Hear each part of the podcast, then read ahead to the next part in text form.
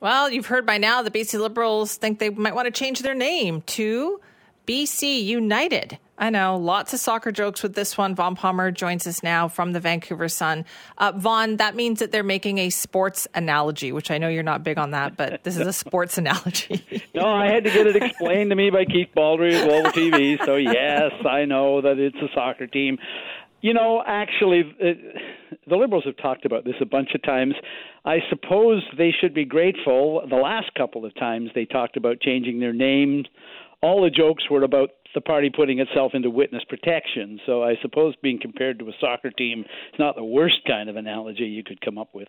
I guess. Uh, you know, and I'm assuming the other good thing is here they've started a conversation which keeps them in the news, which keeps people talking about them, and that can also be a win win. I suppose so. I am pretty skeptical of this thing, though. You know, you listen to the liberals explain why they're doing this, and they say well, you know, we're we're trying to end the confusion, you know, and some BC, I guess, I think some BC voters are so stupid they don't know the difference between the BC Liberal Party, which has won the most seats and the most votes in most of the elections in the last 25 years. They don't know the difference between that party and the federal Liberal Party led by Justin Trudeau. I think that's where all this comes from. Um, you know, I, the liberals really ought to. Ha- the liberals who think that really ought to have a look at what happened in the federal election here in British Columbia, Simi, a year ago. The federal liberals did just fine. You know, a lot of the liberals that BC ones that are talking about this name change, they're federal conservatives. Well, the federal liberals won more seats than the federal conservatives in British Columbia in the last election, and where they won them is very important.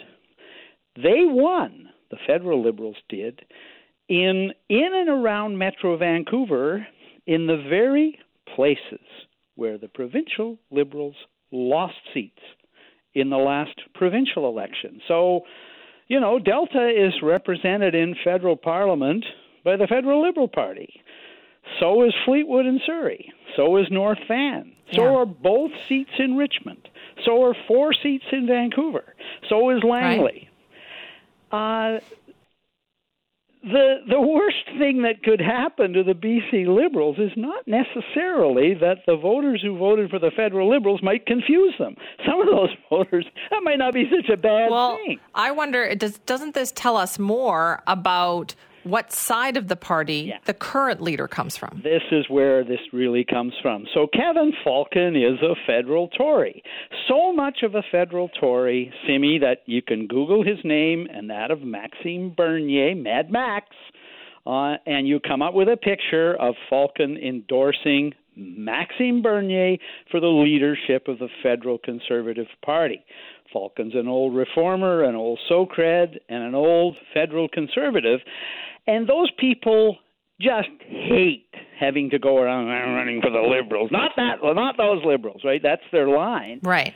They hate having to explain it to their own voters because they're ashamed of the name because of the association with the federal party. But I mean, go again. Go back to you know Winning. Falcon's mentor in politics, Gordon Campbell.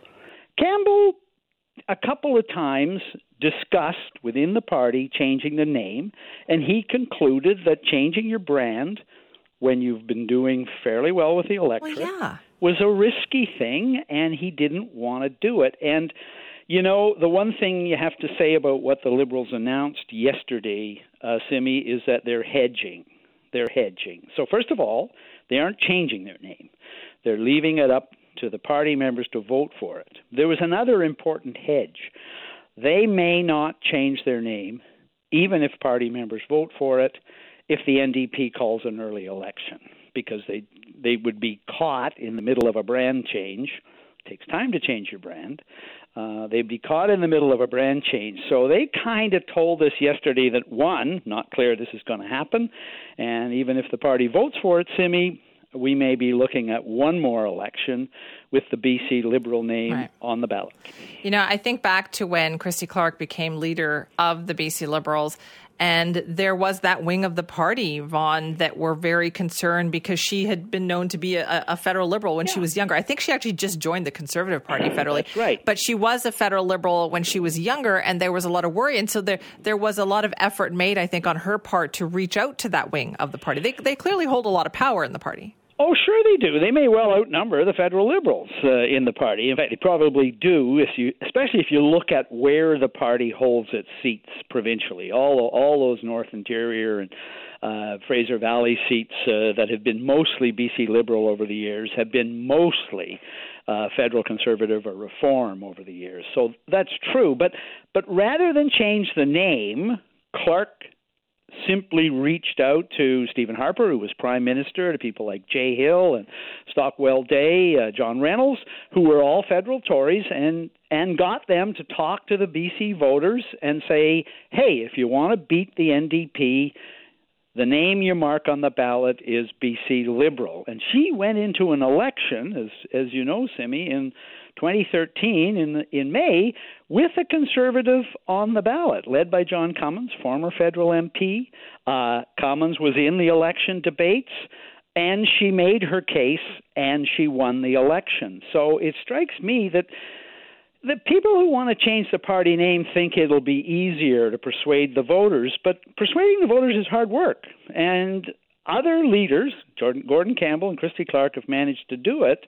And it strikes me changing your name is kind of a lazy solution, but I guess we'll see if they do it. Yeah, I just think what they're not thinking about here are the people who really decide at the last minute how they're going to vote, yep. right? Like yep. you can cater to the people who are, yes, paid up members in your party, but you can't win an election with only those people. No. You also win but with a broader tent. And I th- does this alienate the broader tent? Uh, I think you're you're quite right, Simi. I think it would be wiser to have a look at why British Columbians in all those places that are not represented by BC Liberals in the legislature, why British Columbians in those places vote federal Liberal. What do they like about the federal party?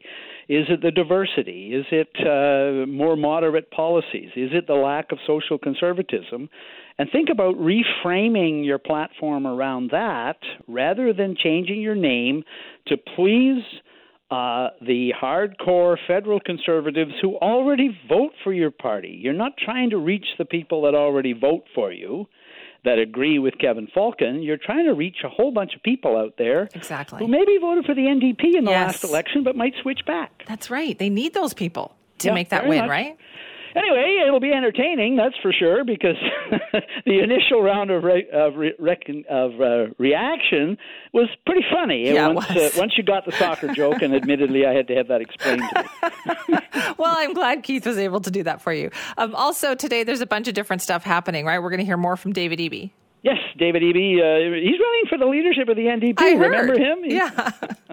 he hasn't said much since he announced two months ago, but today we're going to get the first big policy announcement from David Eby. It's going to be housing. So he was housing minister till he stepped down on July 19th to run for the uh, leadership. So he's picked that as his first issue. Uh, it's going to be really interesting. Uh, housing affordability was a big promise of the NDP in 2020 and 2017. I think you could you hard pressed to make the case they've made much progress on it. But uh, Eby, as housing minister, was pushing a couple of major themes. One was that we need to greatly increase the housing supply, and the other was that local government has to stop holding up approvals of projects. So it'll be interesting to see what he says about all that as a premier, he would have a fair amount of influence to be able to change both those things. Mm-hmm. So interesting. So that's coming up today. Vaughn, thank you. Bye bye, Simi. That's Vaughn Palmer from the Vancouver Sun. If you want to weigh in on the BC Liberal name change, like what do you think? BC United. Would you go for that if you're a BC Liberal member? If you're thinking about who you're going to vote for in the next election, do you think, yeah, that's a good name? Or do you think, no, this is a mistake? Why mess with a brand that has won so many elections in the last 30 years? You tell me, simi at cknw.com.